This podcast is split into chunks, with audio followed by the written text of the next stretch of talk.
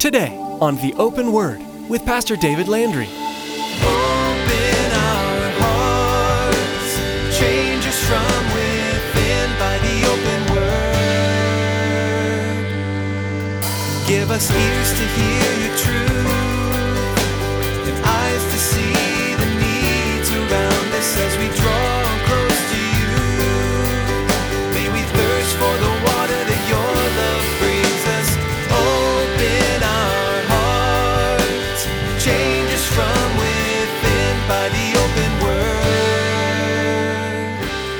men and women who desire to know more about God, but there's obstacles that are in their way. Some of those obstacles are of their own making, others simply because of the circumstances that they find themselves in. She might be religious, but because of her past, because of issues in the past, she feels rejected by God or maybe even by the church. I don't want to go into that place because the way my past was. Do you, do you realize that there's some people that don't come into a church because they think that everybody at church has their act all together? Some people who are sincere, curious, and searching for God may feel too different, too broken to be accepted. They desire to know Him, but may feel confused by the Bible. They know something is missing, but are shunned or rejected by those in the church building. Today, Pastor David wants to encourage you with the truth that God knows you fully and intimately, and He loves you deeply, enough to send Christ to die for you. Respond to those desires to know God. That's the Holy Spirit drawing you to Him. Now, here's Pastor David in the book of Acts, chapter 8, as he begins his message God's Work on the Move Gaza to Caesarea.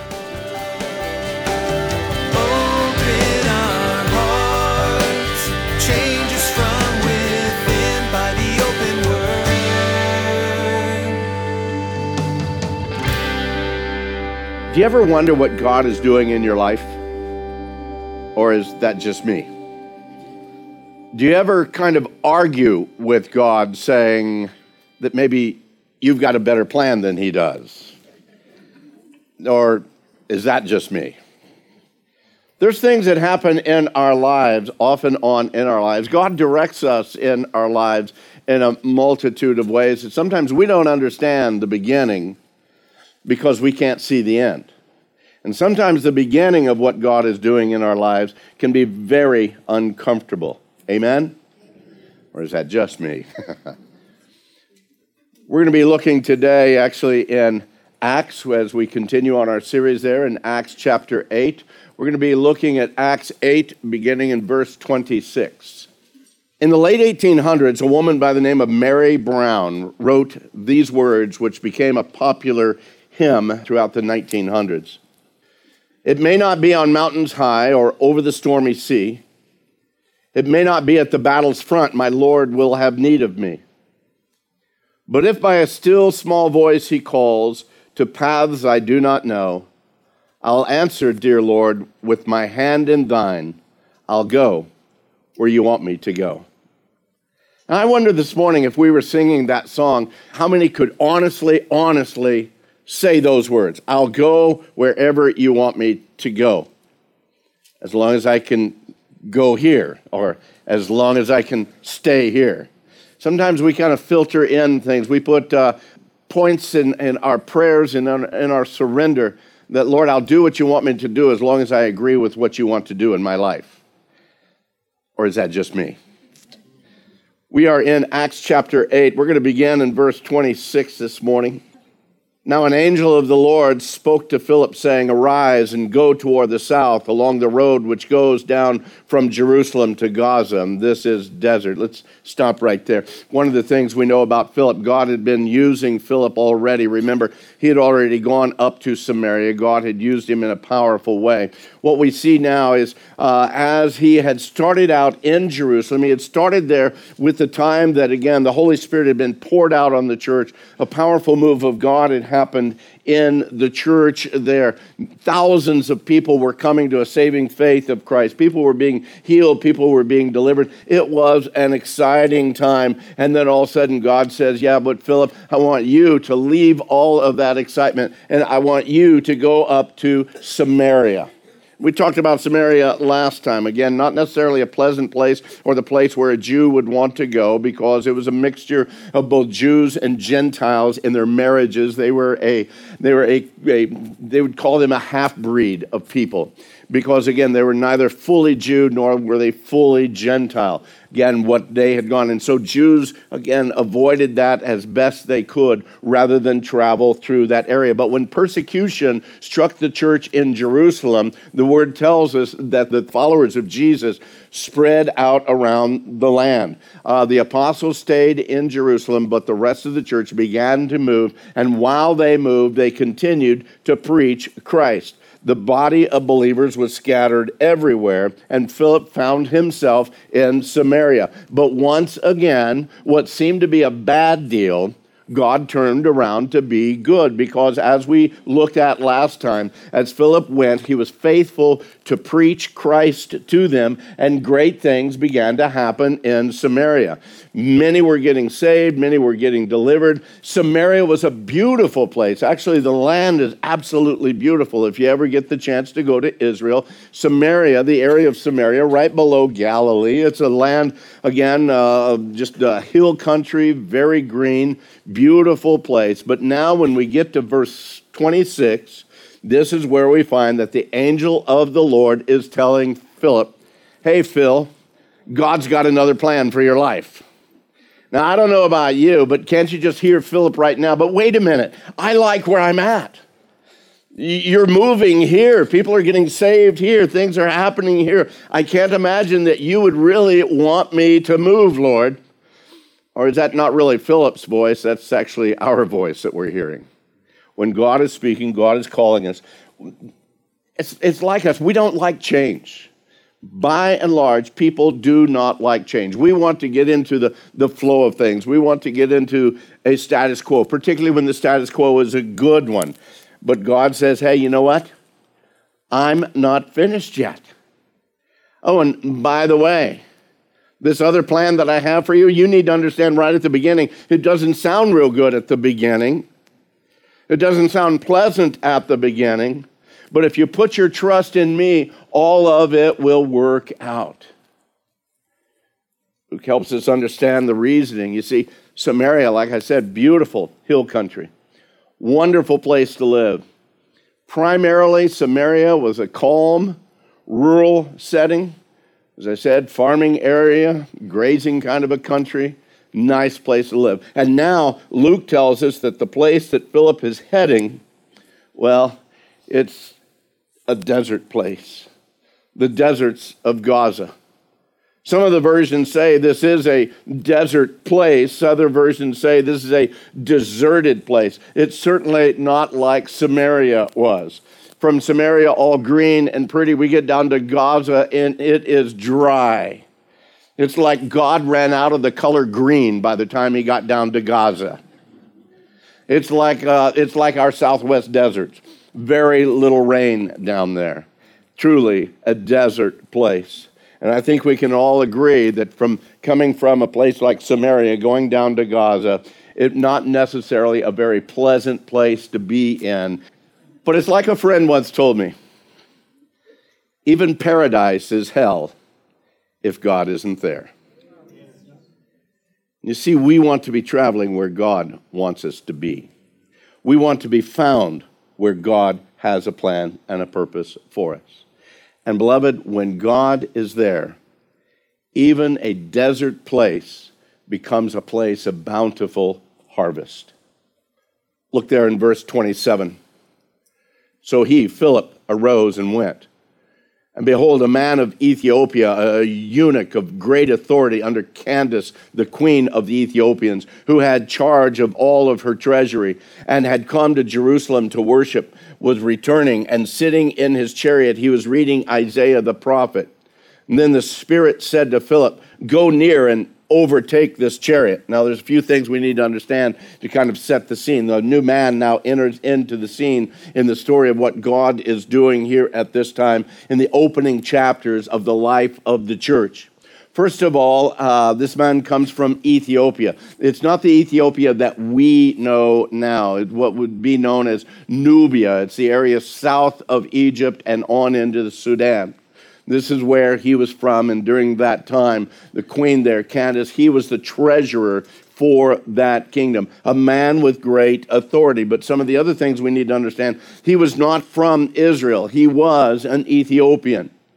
He was also a eunuch, and uh, he was either born that way as a eunuch or he was made that way by man. Now, because he was a eunuch, he could never become a full proselyte into Judaism.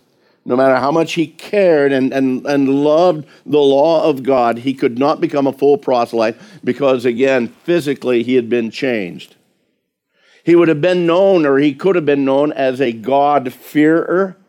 Uh, another name that they would give them is a, a proselyte at the gate because they weren't allowed to be able to come into, again, the temple or the, the, the court of Israel itself. They could come into the court area of the Gentiles, but as a eunuch, he could never become a full proselyte into Judaism.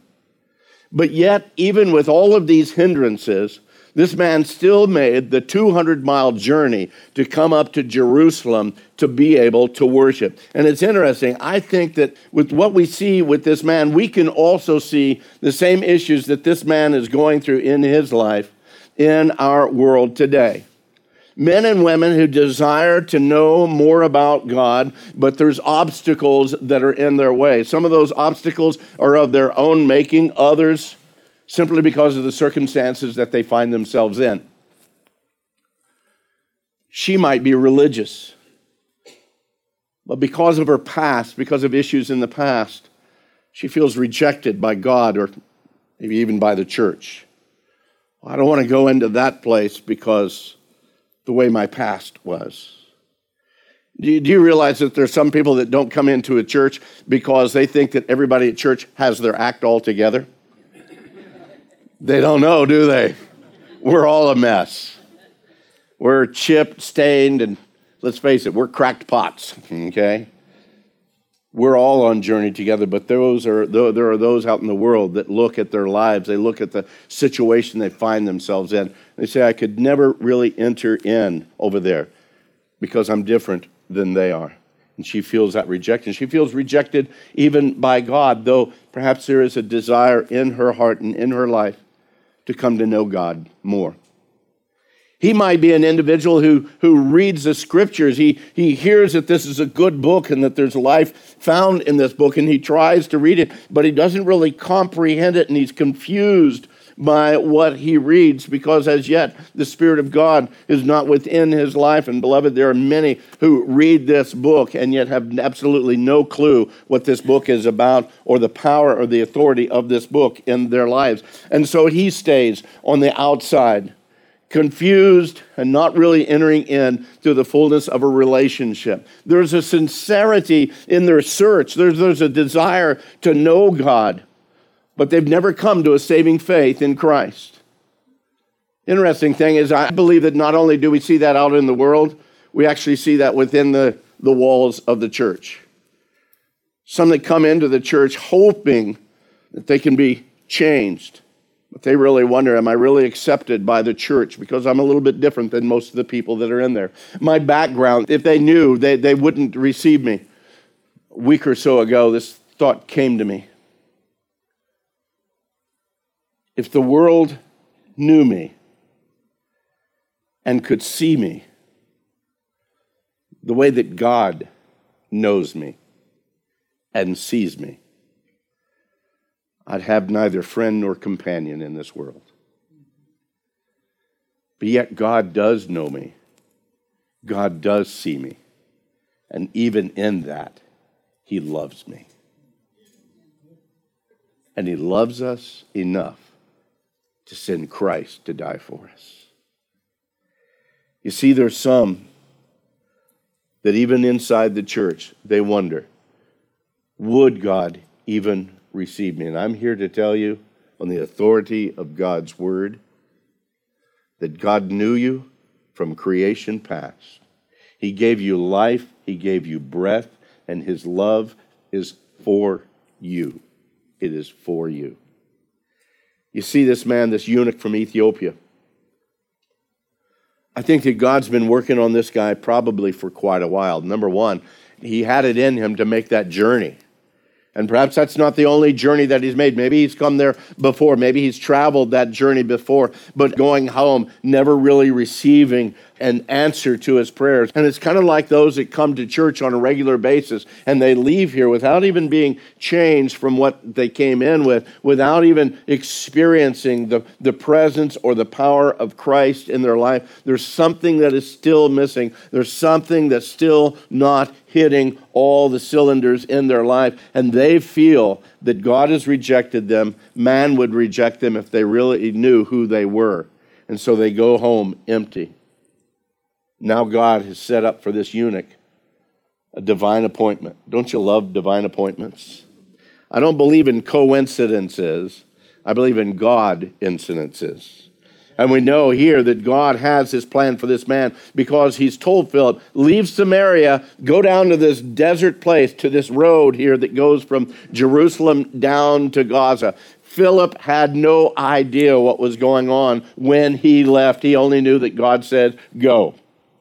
And those are exciting times in your life. I don't know how many of you have gone through those kinds of things, but when God says go and you simply go without really a fullness of the answer of what God is going to do. Philip had no idea what was going to happen. He simply knew that he was going down to that road between Jerusalem and Gaza, and Philip knew that was a desert place. This speaks so clearly for you and I. We should never, ever be afraid of where God is moving us or even where God has us at this particular moment. And I know that many of you, you've either gone through that kind of a situation or you're in that situation right now. Perhaps some of you, you're going to be moving into that situation, and that's why God has you here today in order that you're already primed and prepped for it when it happens to you next week. You move into a place that is so dark that you can feel the darkness. You move into a place where suddenly it is so quiet that the loudness of the quiet itself is deafening. Fear actually begins to wrap its cold fingers around you, driving out hope, squeezing out any hope that God is actually going to do something because it's been so quiet and so silent for so long.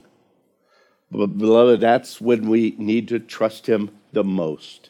In the darkness and in the quiet, that's when we need to trust Him the most. Because God is still God. He is still in control. He's still on His throne. And He has for you good and not evil. He desires to move and work in your life. He is standing guard over you. He is preparing you. He is, even in the midst of that, He is strengthening you. And He is, I believe, even setting up divine appointments for you. Up in verse 29, it said, The Spirit said to Philip, Go near and overtake this chariot. Now, that in itself is kind of exciting when you think about it. All, all, all, this eunuch had was a few horses to drive his chariot, but Philip had the Holy Spirit power of God within his life. Go and overtake that chariot. Wouldn't, wouldn't you think that God would say, uh, This chariot's going to stop up here in about a mile or two, so Philip, that's where I want you to be, so when that chariot stops. No, this chariot's on the move. And it said, No, go and overtake that chariot. And then Luke really makes it clear to us. Philip ran. He had to run to catch. That doesn't make any sense to me.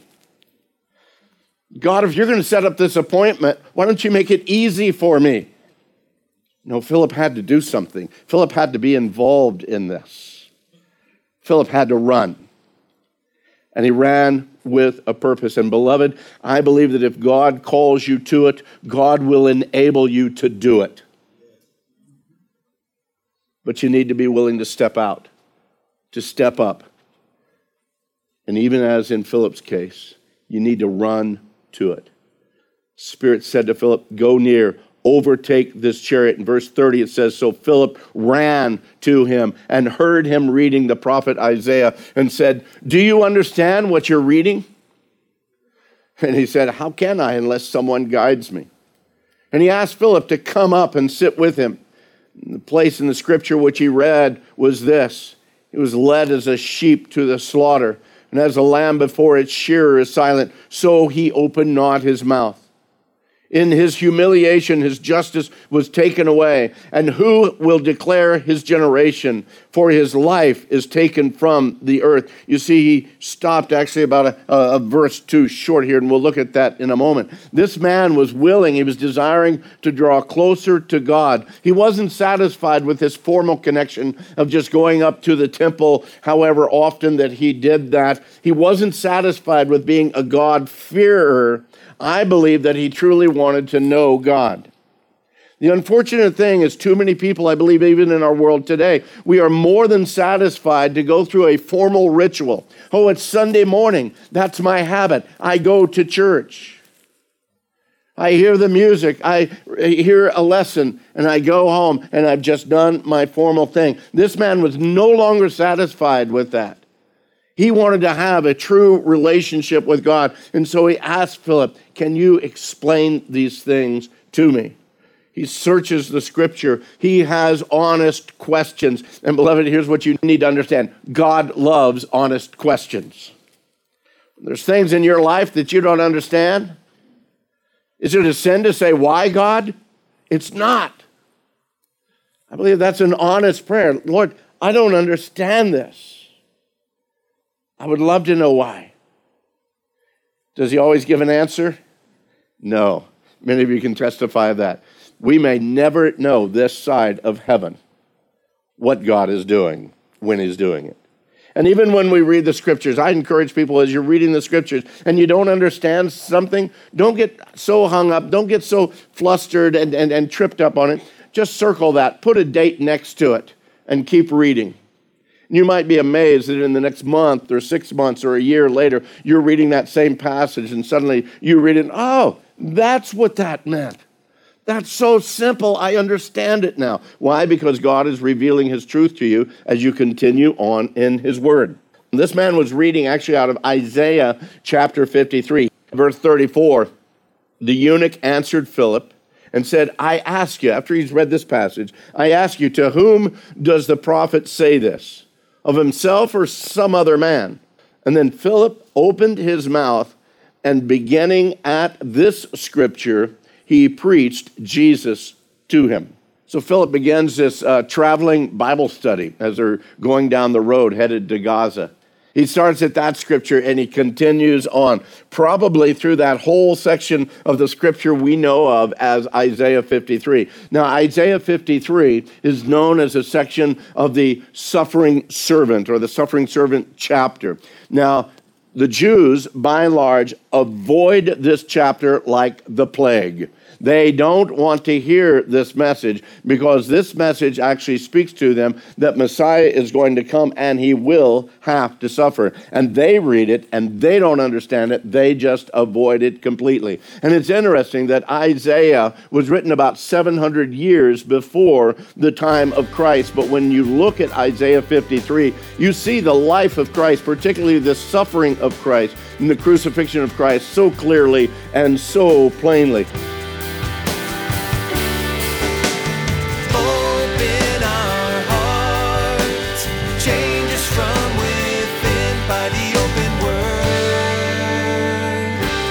Thanks for joining Pastor David today as we study the book of Acts on the open word. Though our program has come to an end today, your time in God's Word can continue. It could be beneficial to go back and study today's passage in Acts on your own and ask the Holy Spirit to speak to you about what you read. If you'd like to hear more teachings from Pastor David, you'll find them at theopenword.com. We'd love to meet you too. If you're in the Casa Grande area, please join us this weekend at Calvary Chapel Casa Grande. For directions and service times, give us a call at 520 836 9676. That's 520 836 9676. Now let's turn it back over to Pastor David for a quick request for you, our listener. Thanks, Chris. You know, as this ministry continues to grow and reach further into the community and around the nation with the message of the gospel, I know the enemy wants to stop it. I also know that prayer is a big part of holding him back. Would you take time to pray for us every time you tune in to the open word?